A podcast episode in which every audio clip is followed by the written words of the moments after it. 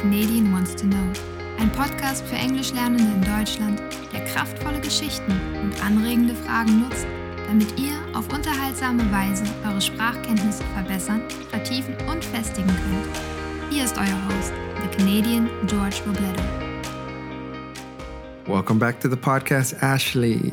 Thank you. Happy to be here again.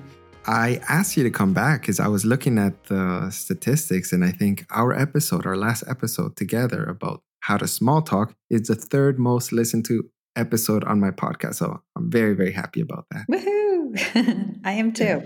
Yeah. So I was like, ah, oh, yeah, people really like Ashley. And I remember when my wife was helping me prepare the questions and the vocabulary list. So shout out to my wife because she's the one who does that for all of you guys. Job she was that. Even telling me, it's like, wow, Ashley seems like such an interesting person. I want to meet her in real life. Well, I'm I'm flattered, and I'm also very honored to be to be on your podcast again. I'm looking forward to it, and we have a nearly completely different topic to discuss this time around. So yeah. I'm, so can yeah. you expand? Tell us, tell the audience, what are we going to talk about today? So today, um, you, you've told me that you have transitions on your mind. And so today we're going to talk about some transitions in mm-hmm. my life in particular, and perhaps your transitions will come up as well. Uh, but yeah, these transitions and what experiences have uh, kind of shaped the person that I am today. Uh, and I think there's going to be a lot of intercultural background to this as well. So I be, think so. Yeah. Because yeah. we are immigrants here in Germany, so we have experienced transition in a very real, concrete way. Whereas if you never really have to leave your home, they have a different experience as to change. And maybe sometimes for people, it will it will be a scary thought that I would ever leave my home or to change my job. Like I've met people here in Germany who did the same job for forty years and then retired. It's like, yeah. wow. I don't, I don't know if you've met people like that. Oh, for sure. Yeah. I, my uh, father-in-law, he worked at the same company for a good, yeah, I think forty-five, maybe even fifty years actually. And then, so it was his one job his entire life. And he also lived in this one town his entire life. Granted, for his job, he got to travel a lot. So his life was kind of quite open in, in, in that way. But I know that there, there are plenty of people who haven't had to make that choice or haven't had to have such a transition. And there are plenty of people who haven't even thought about it or even have the desire to, because they're quite happy with with where they are and, and how life's going for them. And so it's just, it's a completely different outlook that you then, then have, I think, once you're able to go through one of these transitions. Yeah, absolutely. What I think is true, though, even if I work at a, the same place for forty years, is that change will happen. Mm. Maybe not at such a large scale, but even, for example, you get married to someone. And there are two guarantees when you get married to this person. Number one, you cannot change them, right? Like, I, I'm going to change my partner because I don't like this quality. And no, it's not going to work. And number two, they will change. And maybe not always in the way that you imagine. So it's it's a natural part of, of human experience, of the human experience to change, to transition, to evolve. And uh, to be open to it can help us manage it better. Mm-hmm. Most definitely. I think, and that's a good example is, is a relationship as well, because you are, uh, you're at a certain stage in your life when you meet, when you fall in love. Uh, and then as the relationship progresses, you, you then not only change individually, but then you also change as a couple and your relationship changes as well. And then it's, it's something where people say to continually reevaluate these changes and the ups and downs and, and where they fit and looking at your passions and what drives you. And because what might have driven you fifteen years ago is certainly not what's driving you today. Or maybe it is. There are some people that are quite consistent. Like my, my husband is very, very consistent. He is very, very German also. But I I think that even so, he's, he's certainly changed within the breadth of our um, relationship as well. But I think I'm I'm digressing. I'm getting away from the topic here at hand, bringing it back to, uh, I mean, that's one of the transitions that I would happily talk about. I have, you originally asked me about the two most important transitions in my life. And I had to really, really think about this because I wasn't entirely sure what to focus on. If transition meant actually a physical move from one place to the other, if transition was, as you mentioned, also a relationship, Uh, with a, a person that then makes you yourself change internally, or if a transition was uh, deciding to study one thing or the other. And so I've I've put a lot of thought into this, and, and I've uh, kind of come up with what I think two very distinct, not necessarily the most important, because I think I would really, I'd have to spend a lot longer time thinking about what the most significant or most important ones, but two two very uh, significant ones to me then that I think that I would I would be happy to to talk with you about and get into. Okay, so tell us. Yeah. Uh, so one of the most important decisions or changes that I ever made uh, scholastically was when I was studying. I went to school to study medical biology, and I picked a school based on this degree and the program that they have. And I went there, and within the first semester, I decided that, nope, this is not for me. Not at all. I changed majors uh, two more times, I think from psychology to literature, and then maybe even also just liberal arts, until I discovered that I could actually design my own major. And it was something where I had never thought about doing. And I thought, well, you know, my my track, my life had been built up to this kind of medical path. And then I realized that, okay, well, this actually isn't what I want to do. What do I want to do then? And, and there was a little bit of soul searching that I needed to, to do, but also looking at the types of courses that I was taking and trying to figure out, okay, what do I actually enjoy doing? What can I spend hours on and not even realize that the hours are passing? And that led me to designing my own major in social and cultural studies through film. And I also ended up not only designing my major, but then assigning myself a senior thesis. It wasn't a requirement, but I, I wanted to do it. And my advisor at the time even told me that he didn't think it was a good idea because he didn't see how I could do it, how I could bring everything that I was studying together into one thesis. And I'm I'm the type of person that if somebody tells me that I can't do something, then I say, well, you know what? I'm going to show you that I can. Yeah. So, but like, I'm so fascinated that you even had the idea to do something like this. Had you met anyone else who had done something similar? Uh, no, not really. At least the school where I went to, it was it's quite a small private school in Maine, and people went there for medicine or for science. And you had a couple of people studying kind of the, the liberal arts. Uh, but no, I didn't know anybody who was doing it.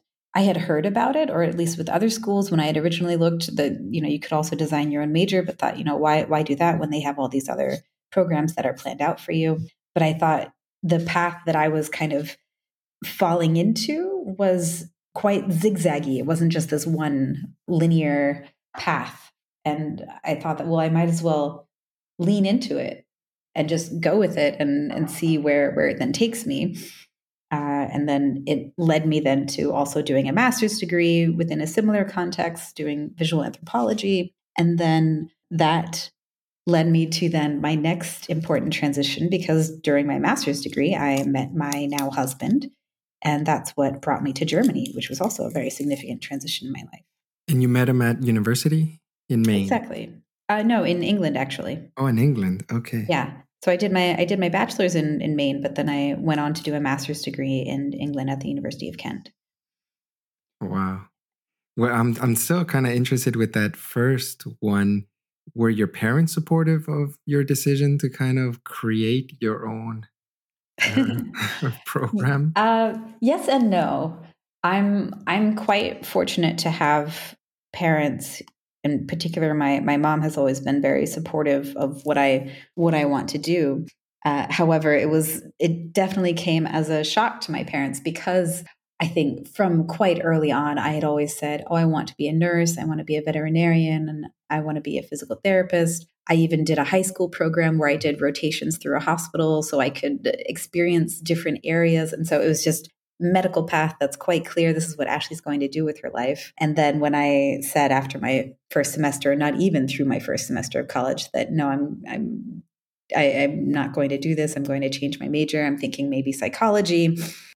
I think the uh, the strongest reaction actually came from my nana, from my grandma, who who said, "Oh God, what did she say?" She said, I think it was something along the lines of just simply, what the hell are you going to do with that? Like, what are you going to do with that degree? And at the time I was thinking, okay, transitioning from medical into psychology, thinking something like cognitive behavioral science, something like this. It was quite interesting to me. But after a semester or two of psych classes, I realized that no, this also isn't for me. I don't, I don't like it. I don't see working in a clinic or in a hospital. It's just, it's not going to be for me.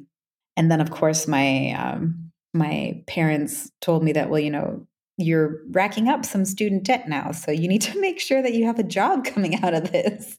Yeah, and that's and, what I was going to ask you next, because it's expensive. to yes. go to university in America is expensive. It is. It is extremely expensive. And so that I was of the opinion, of the very naive opinion at the time. I said, well, you know, that's kind of future Ashley's problem, right? Right now I have my loans. It's paying for everything that I need.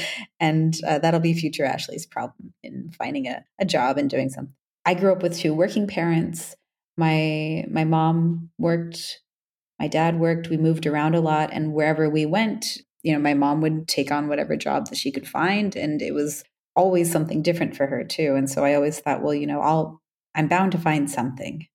Yeah, and hopefully I'll be able to find something that makes me happy, and if not, hopefully I'll be able to overcome those circumstances and do what I need to do to to change that. Yeah, I find that so cool, because I have similar experience when I think about my parents, that their life stories has influenced the way I live today and the choices that I make in my own life. And it's like, wow, crazy. Mm. Decisions that they made like forty, fifty years ago have sure. really shaped how I see the world and how I move through the world. So, for example, my parents being immigrants, and mm-hmm. coming to a can- uh, uh, to Canada and not being able to speak the language, not having any family, and still managing, it has helped me in my life in Germany to say, okay, if my parents were able to do it, then I can also do it. And I can find solutions. I can learn the language, mm-hmm. right? Whereas if maybe I don't have that experience, I would probably think about it in a different way. So I can imagine for you to see how your mom was always able to adapt and find something kind of shaped the way you thought about work. Yeah, sure. I, I think that it was something where it, w- it wasn't even a question of if if I would work. It was a question of what what work would there be, and not even. I'm I'm not saying this how I want to right now.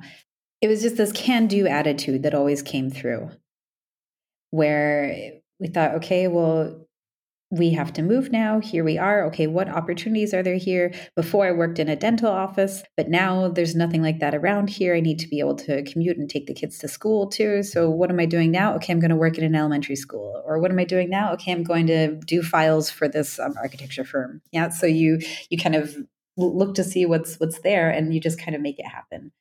And you you work with what you have too, which I think also really influenced me designing my own major. It was just, okay, these are the things that I like. These are the things that I have at my disposal. What can I do with this? How can I turn this into something tangible for myself? And so I was able to take all these little pieces and put them together. I mean, puzzles are also a, a big thing for me and for my family. We enjoy the, the challenge of putting these pieces together. And I think that that has definitely rolled into my my outlook on on life and problem solving, meeting challenges. And it's just, okay, let's look at these pieces and let's try to put them together. I like that. I think a lot about uh, how poker is a great oh. metaphor for life. Mm. I don't get to decide the cards that I'm given. It's true. But now that I have these cards, I got to find a way to play the game. Mm-hmm. Um, and and that, that actually hit me pretty hard when I moved to Costa Rica at the age of twenty-three. Mm-hmm. And just seeing how much harder the other students had it than I did at that particular moment in, in terms of paying for their education. Mm-hmm. And at the beginning, I used to feel really bad about it. I'm like, how come my parents were able to go to Canada and build up a life? And now I have certain advantages. I can speak English. I can work here as an English teacher. I can also work at Amazon, that these young kids here don't have. But I realized that feeling bad doesn't change anyone's situation. It doesn't put any more money in their pockets. It doesn't. So I realized I just have to focus on what are the cards that I've been given and to use that to the best of my abilities to serve others. Yeah, and that sure. kind of helped me shift the way I thought about life. And I, I, I don't, I don't, I don't know, maybe you see it differently, but it doesn't help me to just feel bad. Oh, I feel so bad. I have more advantages. I just say, this is my situation. I can just be very grateful to my parents for the life that they've given me. And now how can I use these gifts, these talents, these resources for the service of others? Mm-hmm. Well, I think in, in a way, it's almost I, I feel like it's something that's in, ingrained as well. If you if you grew up within a hardworking family, within an immigrant family, uh, in in any case, that you you have this within you that okay, we're, we're striving, we're growing, we're climbing, we're reaching, we're gonna get better, we're gonna we're gonna grow, and then once you're up at a certain level, then you're able to then also kind of look down and see, okay, there are others that are struggling. What can I do to help bring them up as well? What what mm-hmm. what is it that I have at my disposal that I that I can offer to to help these people also start climbing up and getting up and, and bringing them? Because it, it's also something where, you, I mean, if, if you think about it, if you have your your basic needs that are met, that's when you're able to start reflecting on your life. Whereas if you don't have your basic needs that are met, you know, if you're if you're worried about where your next meal is going to come come from, if you're worried about if the heat's going to be on in your house, um, you don't have the capacity then to think about, okay, well, what's the next step in my career, or what's the, you know, you're you're you're busy thinking about this day to day. How am I going to survive today, as opposed to how am I going to grow within the year or within the next couple of years? And I think it's an, important to remember how you got to where you are and why you got there. And then also to, like I said, look back, reach down, um, help others get that leg up as well, so that they they are also then at that that place where they can also start thinking about and reflecting, okay, well, how can I not only better my life, but other lives as well? Mm-hmm. No, it is a lot of thinking though. Mm. And uh, sometimes people say, George, the questions you ask me, I've never thought about that. And I'm like, yeah, that's the point. I want you to think about questions you've never considered before. Mm. So that's the question, is how can I use the resources at my disposal, at my disposal for the service of others? Not everyone is as lucky as we are. And even if we feel that we are unlucky, if you just take a step back, you realize, oh, no, no, no, no. Especially in Germany. I just had that this morning with one of my students. I was telling her, I love Germany. Like, we're so lucky here. And she... couldn't she didn't get it.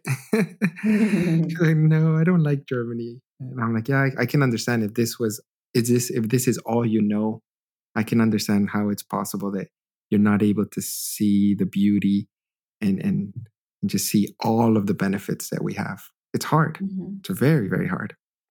Well, and if you're if you're fortunate to, enough to have the experience where you do go to other countries and not just visit, but stay there and get to know the infrastructure there, then you also start to realize and appreciate certain things that you might have in one place, but not in another. Or because I, I feel like, I mean, you, you've made a decision now to head back home now yourself to, to Canada. And so I'm sure that you're probably also going through this process of thinking, okay, well, in Germany, I have things set up this way, or I'm able to reach, you know, have these certain benefits. And when I go back to Canada, then it's going to be this way and I'm going to have to change that. And so that that's a big undertaking as well. And I think there's also a huge difference between having a, a big transition like that, where you're moving to a different country, um, if it's by choice or if it's uh, by necessity. You know, if, if you have to leave your country, if, if you're a refugee, for example, whereas if you're just um, deciding to move to to better your life, I mean, they're both massive transitions, but then I feel like the thought process for them is also a little bit, a little bit different.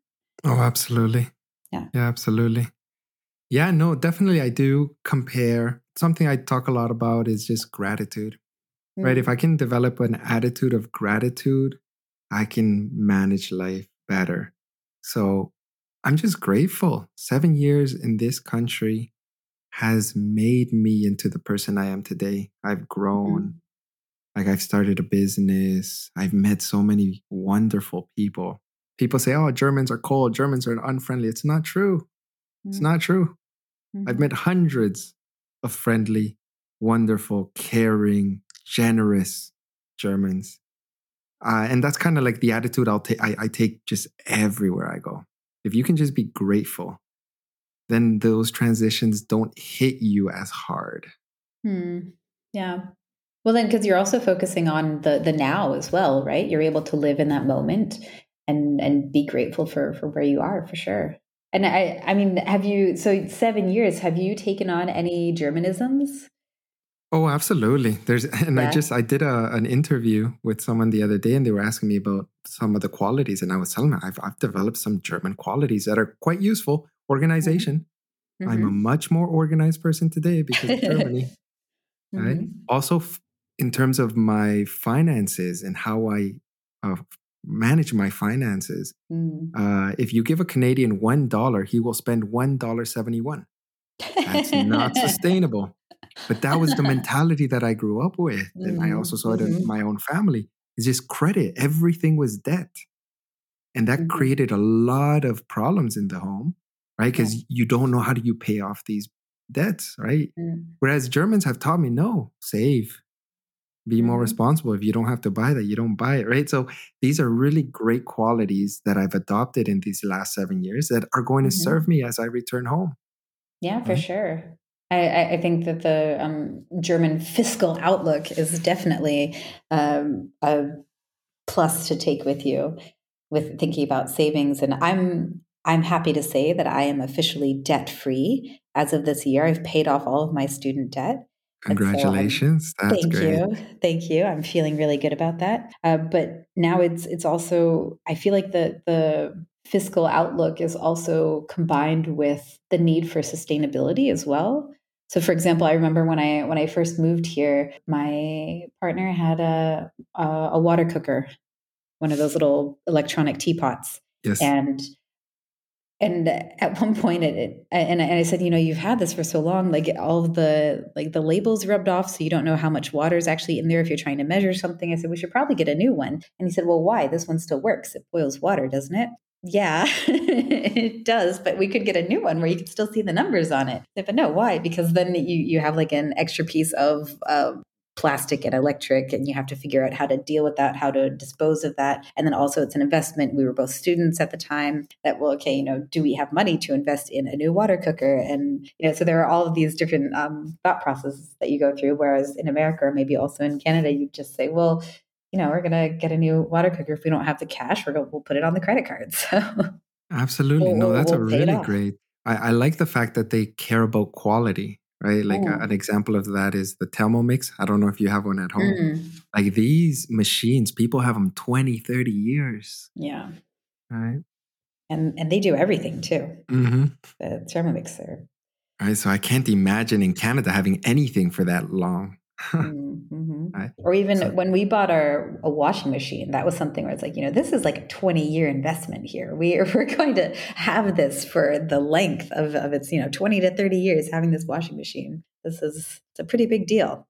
Mm-hmm. Right. So everywhere you can, everywhere you go, you can learn some really beautiful things if mm. you're open. And that's what I've allowed myself in these seven years. The beginning was difficult, but eventually I was able to open myself to say, hey, what can these people teach me? Mm-hmm. What can I learn about how they do things here? How can I show gratitude towards my experiences and these interactions that I have? And and that's made all the difference. Well, and I and I think when you're when you're doing that, when you're entering into another culture or even learning another language too, most important would be, and I think that you do this very well, um, George, is the listening, right? So you're not just, for example, when when you're teaching, you're not just talking and saying things. You're also listening to your students and the needs that they that they have. You're listening to the mistakes that they're making and offering help in that way. But then when you go into a new cultural situation as well, you need to be observant, right? You need to see where you are. You need to uh, respect the cultural norms and, and listen and experience. And also in that sense, you're also then grateful for where you are at that point in time, because you're, you're really taking everything in then and just listening. And one, one tip that I always used to give my um, students when I, when I was teaching was that when you're learning another language, it helps just to, just to relax a little bit, actually relax your ears and just let it all flow in. Don't try to categorize and put things into boxes right away. Just let it sink in, get get a, get a feel for the language first, or get a feel for the culture first. And then you'll, you'll realize that you're going to be making these connections a little bit more naturally than you would if you're trying to go for the one-on-one translation, or if you're trying to follow this guidebook to a T. It's just a matter of, yeah, opening up, as, as you said, opening up, listening, being grateful for where you are.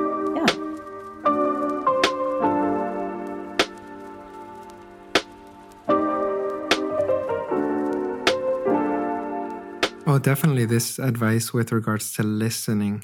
A lot of times I just want to tell people the information that I know, right? Because mm. I read a lot, so I can tell you a little bit about almost everything. But it's not as interesting as when I actually just say, oh, let me ask you some questions. I, I'll, I'll tell you a story. Yesterday, I took a BlaBlaCar. It's like a Mitfahrgelegenheit from Hanover to Braunschweig. So I found someone who would take me. I got into the car and I just said my first question, what's your story? Mm-hmm. Who are you? Mm-hmm. And for the next forty minutes, he told me about his life. He was born in, in Germany, but his parents are Turkish. They were one of the first Turkish people who came back in the nineteen sixties and mm-hmm. told me about all the different places in Turkey and where he or where his family comes from. And I'm like, wow. And I just continued to ask him questions and show interest. And when I got out of his car, he came and he gave me a hug. I'm like, wow. It's so crazy what forty minutes can do when you just open yourself up to learning. Sure. And it's that human connection that you get as well, right? Asking questions is is the way to, to get to know someone. And I, I also find that, at least the Germans in particular, they take questions very seriously. And so when you ask them a question, they actually think about it and they give you a very truthful answer. Whereas maybe, so the how are you question is a very good example. Uh, you know, you ask somebody, how are you in, in the U S? And they just say, fine. And then they go on with their day or whatever it is that they were doing.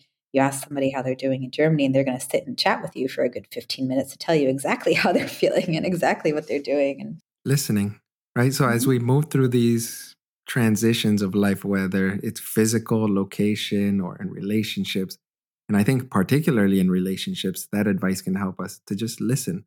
Mm. What is the other person going through? How are they evolving? Instead of just always like, I find it, I, I see it in myself. I'm like, hey, Jen, I have this and this idea. And oh, I, I talked about this. And oh, I want to do this. And then she'll just sit there and shit. Yes. Uh-huh. Mm-hmm. Mm-hmm. And then at some point I catch myself thirty minutes later. Oh, how was your day? What yeah. are you thinking about? But ah, oh, it's like, ah, why do I do this?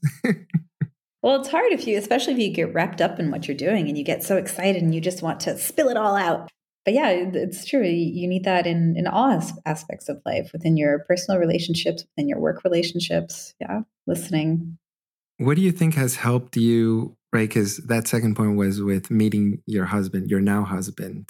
Mm-hmm. As you've gone, I don't know, how long have you guys been together? We have been together, oh geez, um, I think fifteen years now. Uh, I don't know. And I imagine you've changed a lot. You told me he's stayed relatively stable, even though he's gone through some changes himself. Mm. What has helped you in accepting the fact that these changes are happening? How have you grown with this man through the years? Well, I think a lot of times when you're in it, when you're in the relationship, you don't necessarily see the changes yourself because they're so gradual. However, when you have when you meet up with friends that maybe you haven't seen in a while, or maybe with family also, and then they they might comment on like, oh, I didn't realize that you are speaking German now, or oh, I didn't realize that you uh, recycle now. I don't know, for example. And that's something where I, I could definitely tell with my my husband and his friend circle. A lot of times they would tell me like, oh, wow, you know, Alex seems very, he's a lot more open now, that he like, he'll actually like sit and socialize. Whereas before he would keep more to himself, because out of the two of us, I'm, I'm the more extroverted social one and he's a lot more introverted, but he's also the one that has the, the memory trap. Like he will remember every single thing and every little detail. And I have a memory like a, a colander, right? Everything just goes through like a goldfish, right? My yeah. my memory is terrible. And so I would like to say that that has changed and that has improved, but it has not. It certainly has not. I'm still working on that. But there, I feel like there are certain things about you that you try to actively work on. So for example, with me, it's my memory. I'm trying to actively improve my memory. But then there are things about you that change just because of the situation and how you are. And so for me, I feel like I think that I actually am more open to talking about myself more now as I was before. Whereas before I would talk about anything, just not about myself, because I'm very, I'm very private, I'm very personable, and would wait until somebody got to know me a little bit more to actually share with them details of my personal life. But I feel like being here, and maybe also within the relationship that I have with a German, where they actually don't just want to hear that one word answer. They want to hear a full on explanation of how are you feeling right now? Or what went wrong here, or what what's going right here? Like, how can we fix this? How can we work towards this? And I I think that that's definitely helped me develop in, in, in that way. I like that. Right. I like that. Yeah, because I see it too, right? Because there's a, a lot of times where you're just going through the motions. You're not really thinking about it. And especially with the idea there with the, how are you? It's hmm. in Canada, like you're walking and then you see someone and they're like, hey, how are you? And they say, fine. But you continue walking. Keep Nobody walking, stops. Yeah. All right. Mm-hmm. But a German... That's a real question. So it's something that I've thought about. And that's something my students also ask me, like, George, do you want a Canadian answer or the real answer? And I'm like, give me the real answer. Mm. How are you? I, I'm someone that would always double tap the how are you. I, I would first, go, you go in with the hi, how are you? And then if it's with a close friend, then I would follow up with again, so how are you doing? And then that's when you kind of get into, exactly. you know, so you, you do the, the, the double. Exactly, the, the double, how are you? Yeah, that's when it's tap. Real. Yeah.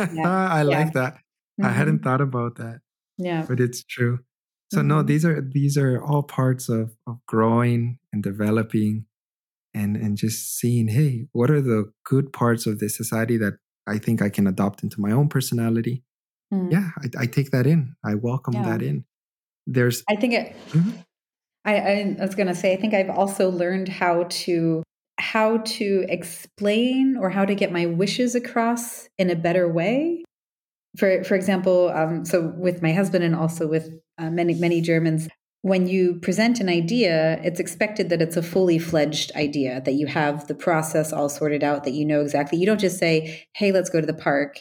You say, okay, I would like to go to the park and I want to take the two tram at seven forty-five and we'll arrive there. We're going to have a picnic and go for a walk and then we'll take the eight forty-two tram back and then we'll then um, be home and have uh, a glass of wine together, right? So that you have this fully really fledged funny. plan, right? That's absolutely, that's been my experience as well. If I come to right? visit my mother-in-law, especially earlier on, she mm-hmm. would want to know exactly at what time are we going to arrive? Mm-hmm. Are we going to bring anybody with us? How many days are we going to stay? What exactly do we want to eat? Yes. It, it was a lot. That's always um, the first yeah. question. What do you want to eat? What are you, what are you going to eat? But I, I, I've, so now I, I, I try to, I, I mean, I, I also know plenty of Germans who are quite spontaneous and they say, hey, if you happen to be around, I'm going to the park now. And then you can also do that a little spontaneously. But when it comes to making these plans, and I have a very good example of this actually. Uh, right now, a friend of a roommate of mine from college, she's Greek, but is living in, has been living in Italy for the past fifteen years. She came to visit with her Italian partner. And then you have me and my German partner. And they, they arrived Friday night, but we knew that we wouldn't see them until Saturday. And I told my German partner, I said, okay, Alex, uh, they're going to sleep in. So we'll probably see them in the afternoon. And then Alex says, okay, well, what are we going to do in the afternoon? And I said, well, I suggested X, Y, and Z, just suggested. So I had to make it very clear that exactly. I only suggested. We don't there know. are no, there are no plans that are made. And it's just a suggestion of we could do either this thing or that thing, but we're going to see what they want to do. And then, of course, my my Greek uh, roommate then uh, writes to me that evening, oh, we got in, we'll see you tomorrow afternoon. Again, not making any plans, not doing anything. And so then the following morning, message with her again after my German partner is starting to get a little antsy saying, well, you know, it's it's eleven. It's almost it's almost noontime. That means it's almost afternoon time. So what are the plans? What are we going to do? I said, it's still it's just a suggestion. It's still in the works. Let me, you know, so then I'm being the mediator between these two very different cultures and and then trying to get my Greek roommate to commit to some sort of plan that I can then tell my German partners. That way everybody is at ease, but not feeling rushed or overwhelmed. And in the end, it worked out fine. But it was one of those things where I think they they were still trying to get out the door. And my partner is busy pacing at home saying, okay, well, you know, we can do this or we can do that. And I have, you know, the G P S is planned for blah, blah, blah. That is so funny. That is really, really funny. But it is, that's how it is, right? And I think we may want things to work out a certain way. And that's a quality that I do appreciate about Germans because, like I said, I'm more organized as a result. Mm. but also understanding that it's not going to be the same around the world mm-hmm. and that there's other ways to do things and that it's also perfectly okay mm-hmm. to be spontaneous and to not have a concrete plan. It's okay. I feel like that there's still even planning within German spontaneity. Oh, yeah. I feel like whenever whenever it's a, oh, let's spontaneously meet up, there's still an underlying program there that you just, Absolutely. It's just a surprise to you. They know exactly. what the plan is. They know. They know what they want to do. They have but, the plan already. Yeah. Yeah. I think ultimately I just, like, whenever I find these differences, at the beginning they used to frustrate me. And now I just laugh. I'm like, wow, this is just how people are. And we're all a little mm-hmm. different and it's okay. Let's embrace the craziness of this life and move forward, right? How mm-hmm. can we support one another? How can we learn from one another? Exactly like what I'm doing today with you. I get to learn from you and learn from your stories. So I really, really appreciate it, Ashley. Any final thoughts? What would be your advice to someone going through a period of transition in their own life at this moment? Very good question. I think my advice to somebody going through some sort of transition at this point in time in their lives, I would say just to to roll with it, to relax and just kind of go with it. Prepare yourself as much as you can in order to feel comfortable within a certain situation. And so, of course, it depends on the type of transition that someone is going through. But if you are about to uproot your life and move to another country, another state, if you're just moving in with your partner maybe and you're, you don't know what to expect, just have those couple of things that you can always touch base with and feel comfortable with, whether it's having a photo album or a little stuffed animal, or maybe it's maybe it's just a favorite show that you like to binge or a podcast, maybe. Just have have those forms of comfort at the ready. So that way, if you do get overwhelmed or if you do feel stressed, then you can give yourself a moment to step back, go into your comfort zone, take a breath, and then step back out of your comfort zone again. I like it. Roll with it. Yeah, try to roll with it. Thank you, Ashley. Yeah, you're welcome. And you're always welcome to visit me in Canada, even spontaneously. Even spontaneously. Now, is this, is this is this a real offer? Or is this one of those? Oh, it's well, real. It would be nice it's to real. See you. So oh, if absolutely. I if I say, all right, George, I'm I'm George, I'm going to make an, an appointment next next September, September thirteenth. I'll be at the Toronto airport at four o'clock. We'll figure it yeah? out. And you'll, you'll come to pick me up. Okay. Oh, we'll figure it out. Oh, absolutely. I'm Latino. We we we, we roll we'll with see. It. We'll there you go. With it. Yeah. Yeah. But awesome. I, I'm I'm also a little bit of an atypical U S American in that when I say it, when I say that I'm coming and I'm going to visit, I am coming. Oh, I believe it. I, I have invited myself to Disney World before. So oh yeah. Look out. Yeah. Oh, for sure. My mom always said, from the door to the inside, everything can be turned into a bed. So anybody who mm. walks into this house is welcome. We'll find food for them. We'll find a place for them to sleep. So mm-hmm. we'll make it happen. That's a super welcoming. Yeah? yeah. Awesome, Ashley. Then all the best to you as you c- continue in your career and also in your own relationship. I wish you well in all of your transitions. Thanks. You too. And good luck with um, the move back.